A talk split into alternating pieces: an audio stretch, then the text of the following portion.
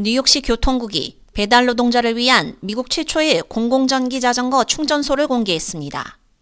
에릭 아담스 뉴욕시장은 29일 이스트빌리지에서 교통국 국장 이다니스 로드리게스, 소방국 국장 로라 카바나 및 기타 시 공무원과 함께 새로운 충전소의 위치를 공개했습니다.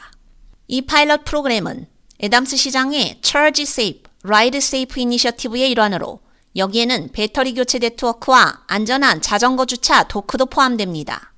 새로운 충전소는 최근 불법 전기 배터리로 인한 화재 우려가 계속되는 가운데 그 해법의 하나로 나온 것입니다.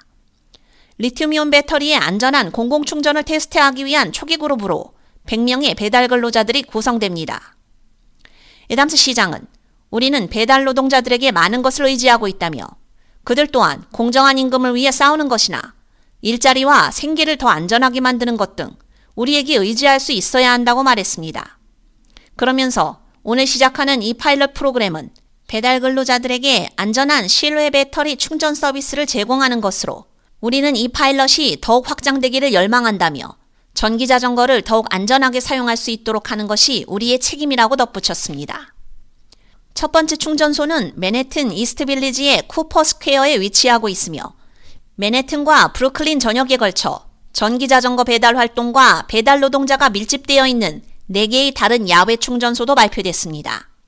이 발표는 뉴욕시가 기후변화에 대처하는 데 도움이 될 일자리와 부분에 대한 투자로 구성된 도시의 녹색 경제를 성장시키고 뉴욕 시민, 특히 환경적으로 취약한 지역사회의 사람들이 2040년까지 뉴욕시에서 예상되는 약 40만 개의 녹색 일자리 혜택을 받을 수 있도록 교육하고 배치하기 위한 에담스 행정부의 녹색 경제 실행 계획에 따른 것입니다.